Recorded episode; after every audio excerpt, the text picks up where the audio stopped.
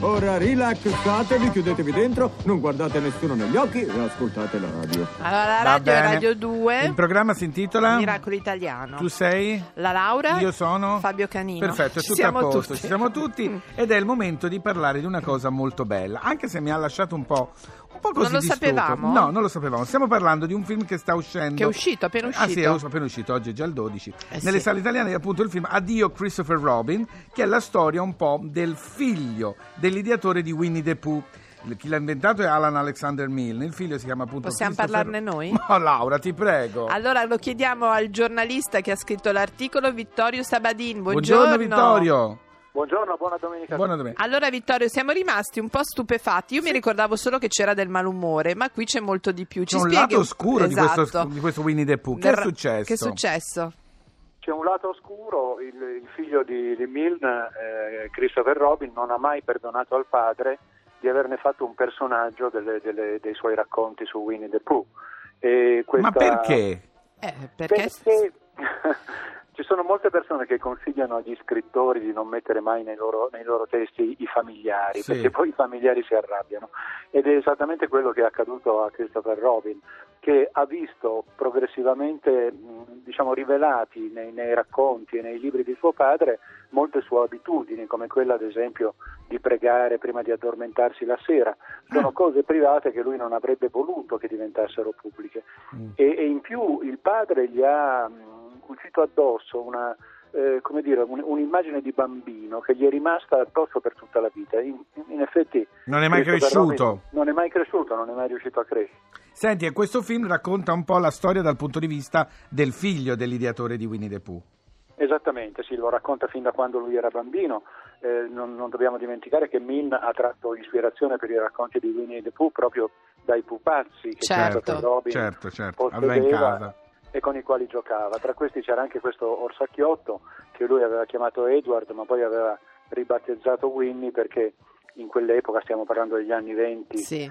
in- a Londra eh, c'era allo zoo di Londra un, un orsetto Mm. che era stato portato dal Canada da un, da un militare che aveva prestato servizio in Canada e che era diventato molto popolare fra i bambini perché era molto socievole, sempre allegro Mhm. e, e- e quindi aveva ribattezzato il suo orsacchiotto Winnie. Winnie. Senti, una domanda, una Sì. domanda. Eh, sicuramente, siccome questo è l'orsacchiotto più famoso al mondo, ha fatto di tutto, no?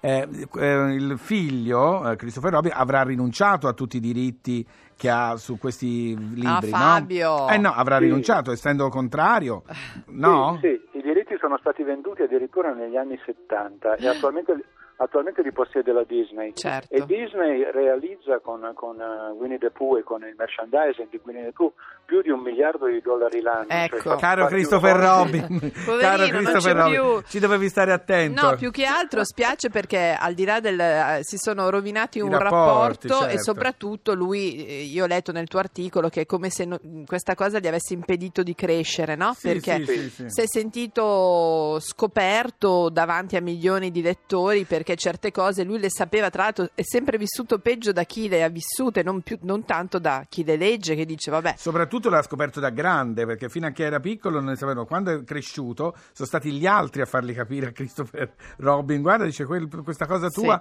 è ne- a me non avrebbe dato fastidio. Allora, devo dire che Winnie the Pooh però impera, è vero, Eh, sì, Vittorio, e non, non mi sembra che soffra di, di vecchiaia o di altre cose. Assolutamente no, ancora oggi è un personaggio popolarissimo, un po' tutti ci abbiamo giocato, i Eh. nostri nipoti e i nostri figli ci giocano e quindi Perfetto. è veramente un, un giocattolo intramontabile. Va Grazie. bene, allora grazie di questo ra- racconto di rapporto padre-figlio. Il lato grazie. oscuro dello sacchiotto Winnie the Pooh. Grazie a Vittorio Sabadin. Ciao, ciao. Grazie. Ciao, grazie. Ciao, ciao, ciao. Allora Fabio, Yes. adesso cosa mi fai ascoltare? Fiorella Mannoia, i pensieri di Zoo. I pensieri di Zoe sono raggi di sole che irradiano tutta la stanza.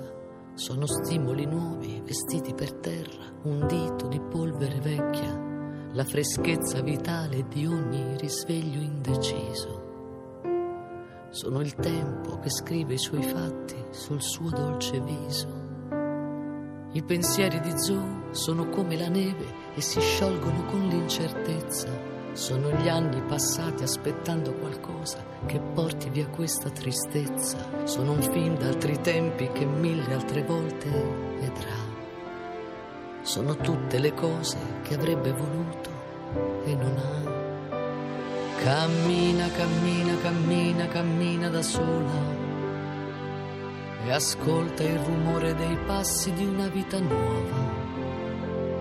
Sorride distratta pensando che il tempo le vola, domenica è già.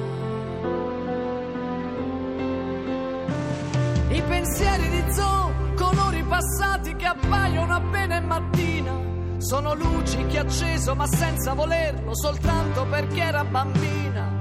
Quella voglia di dire quello che gli altri non riescono a dire. Sono un senso contrario che a volte non riesce a capire. Cammina, cammina, cammina, cammina da sola. Trattiene un grido di vita tra il mondo e la gola. Beato chissà cosa lascia e non sa cosa trova. Beato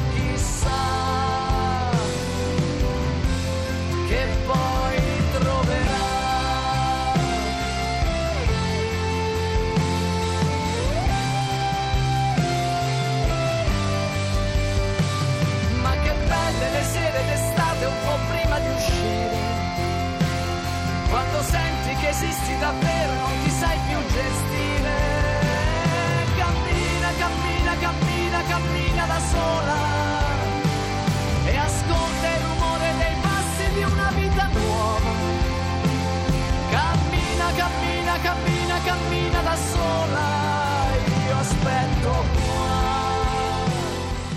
E ora qualcosa di completamente diverso. Allora siamo molto felici Sì, perché sì. proprio siamo, a parte siamo fan di, Della persona di cui della parla il persona di libro. cui parleremo e per cui ringraziamo la figlia Claudia Endrigo di aver scritto Sergio Endrigo, mio padre, edito da Feltrinelli. Buongiorno Claudia, buona domenica. Buongiorno, buongiorno, buona domenica a voi e a tutti. Io stavo Ciao. aspettando questo libro Sì. da un po'. Tu non ti ricorderai, Claudia, ma noi ci siamo incontrati un po' di tempo fa. Tu lo stavi scrivendo, io dissi meno male, perché era il momento, no, perché è il momento di fare chiarezza, anche se in un modo molto bello e affettuoso come fai tu, sulla vita di questo grandissimo artista italiano Sergio Endrigo. Sono d'accordo con Gianni Mura, chiamiamolo chansonniere, È vero, veramente. è vero. Allora Claudia ci hai messo un po' di tempo, ma poi hai deciso perché non farlo io se deve essere fatto. Ma sì, anche perché insomma nessuno meglio di me poteva raccontare Certo. il Sergio Endrico privato, quindi eh, la, la sua vita, i suoi chiari, i suoi scuri, i suoi drammi, le sue gioie, insomma eh, ci tenevo molto che, che- che ci fosse questo libro perché è la prima e unica biografia di papà. Certo, non è mai Quindi- uscito niente su di lui, è vero? Sono usciti due libri. Sì, ma non le biografie. Non Assolutamente no, autorizzati. esatto. No, no, autorizzati sì, cioè, ci mancherebbe uno molto carino di Mollica, ma è dell'82, Certo, è un libro intervista del fa. 96, Sì, però sì. non esisteva una biografia, non, esiste una biografia tranne la mia, insomma, quindi sono molto contenta. Tra l'altro, scusa Fabio, eh, ci fa molto piacere perché insomma eh, si vive sempre un po' di stereotipi, no? Sì, Invece sì. esce, esce una figura di per te un padre e un artista.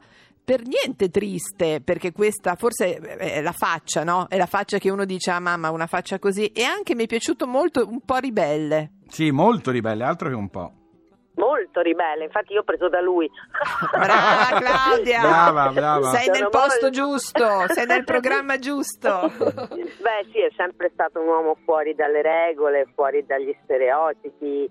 Guarda, una delle cose di cui non finirò mai di ringraziare i miei genitori di mi han- mm, perché mi hanno cresciuta libera, libera dai pregiudizi, libera dai preconcetti, eh, libera. Col, Che è un gran dono, aperta. Claudia, un gran dono quello. Grandissimo e raro anche. È vero. È bello anche questo diceva la Laura, no? del fatto che lui non avesse questo sorriso com- sempre e c'è un episodio che tu racconti nel libro di quando andò a farsi fare un servizio fotografico e la fotografa dice per cortesia le dispiace ri- sorridere un po' e lui disse guardi che sto sorridendo da 5 minuti. Io- questa E la la dice lunga. disse, ma Io- non si vede. Eh, ma però la c'è- mia faccia è questa. Eh, fa- che devo fare? Eh, hai ragione.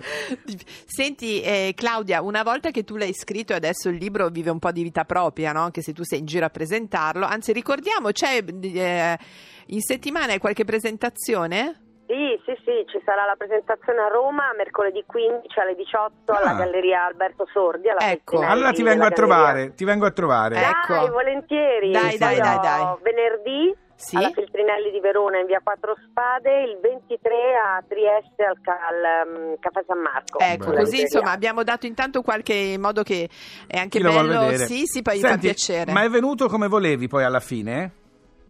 Assolutamente sì, eh, lavorare Oh. con la Feltrinelli è stata un'esperienza bellissima perché il mio libro è rimasto il mio libro. Non l'hanno Importante. riscritto, non l'hanno stravolto, anzi mi hanno fatto anche un po' montare la testa. eh, perché- Attenzione, abbiamo creato una scrittrice. Beh, è di famiglia, è di Eh sì, famiglia chi sta mostro. scrivendo. No. Allora, Claudia, Eh. senti, invece ti volevo chiedere un tuo ricordo, insomma, forse uno Che vuoi condividere sì, con che noi? vuoi condividere con noi su tuo padre, Sargendrigo. Ma era, era un bambino, era rimasto un bambino di un'ingenuità disarmante. Questo, ripensandoci, mi fa una grandissima tenerezza. Certo. Era, era molto, era molto ingenuo e, mm, e- e stupito sempre. Beh, Era bella la cosa dello stup- stupore. Che anche nelle sue canzoni, sì. questo stupore nelle sue canzoni c'è sempre. No, delle canzoni questo. stupende. Senti, per concludere una domanda Sì. ti volevo fare. Il periodo brasiliano suo, ho visto delle foto, anche tu andavi in Brasile quando ci andavano. Sì, due volte. È, è rimasto a te questo oppure è una cosa che hai vissuto quando c'era tuo padre e poi hai accantonato?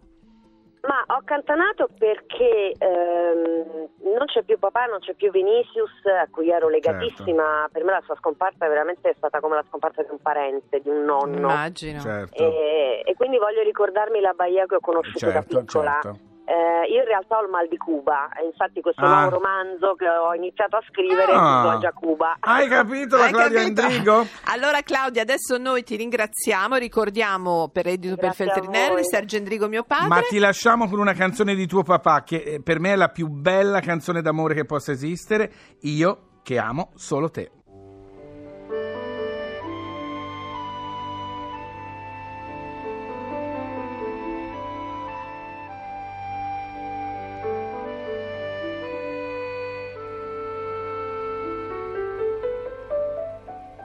C'è gente che ha avuto mille cose.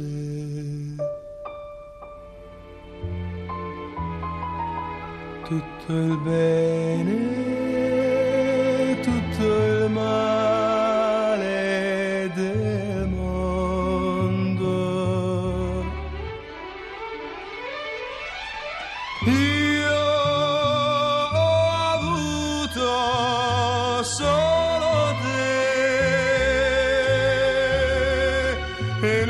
ti perderò, non ti lascerò per cercare nuove avventure. C'è gente che ama mille cose e si perde per le strade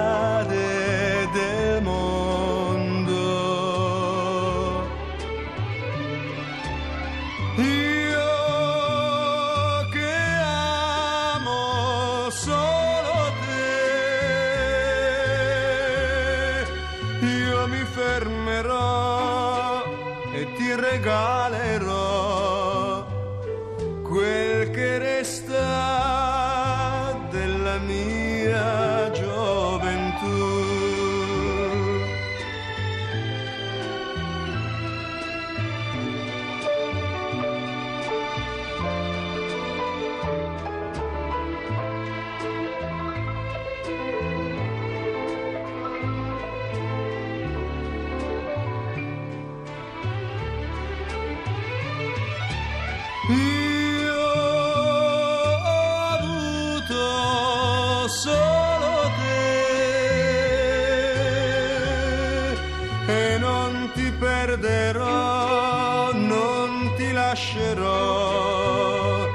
per cercare nuove illusioni. C'è gente